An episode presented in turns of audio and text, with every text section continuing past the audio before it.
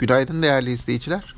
Bugün gerek yurt içi piyasalar gerekse yurt dışı piyasalar açısından hem veri akışının hem de geleceğe dönük ekonomik politika değerlendirmelerinin yoğun olacağı bir gün olacak.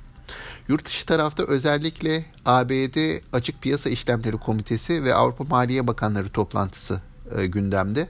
Bunlar fiyatlanmaya çalışılıyor yurt dışı tarafta.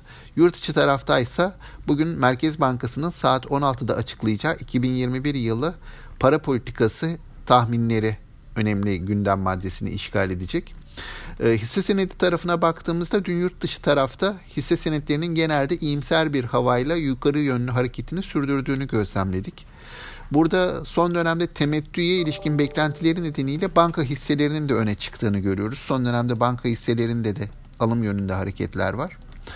Ee, bizim de e, burada dünkü borsa performansı açısından yurt dışını yakaladığımız, buna paralel hareket ettiğimiz söylenebilir. Genele yayılan dengeli alımlar vardı ve endeks hemen 1400 puan altında kapattı dünü. Ee, bugün de buna benzer bir hareket olacağını tahmin ediyoruz. Yine yurt dışı taraf bugün de olumlu açıldı. Yurt dışı taraftaki e, beklentiler ve gün içi tahminler olumlu. Bunun bize de olumlu yansımaları olacaktır. Bunun haricinde bugün başta belirttiğim toplantılar nedeniyle e, bir miktar temkinli hareket etmesini bekleyeceğim bir gün piyasanın. Bu toplantılardan çıkacak kararlar çünkü önümüzdeki dönem için önem taşıyor.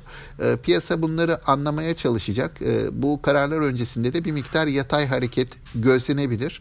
Yani dolayısıyla açılışta hafif yukarı yönlü sonrasında bir miktar yatay seyreden bir piyasayla güne başlayacağız diye düşünüyorum. Sonrasında da öğleden sonra özellikle Merkez Bankası'ndan gelecek haberler piyasanın yönünü, yönünü tayin edecektir diye tahmin ediyorum.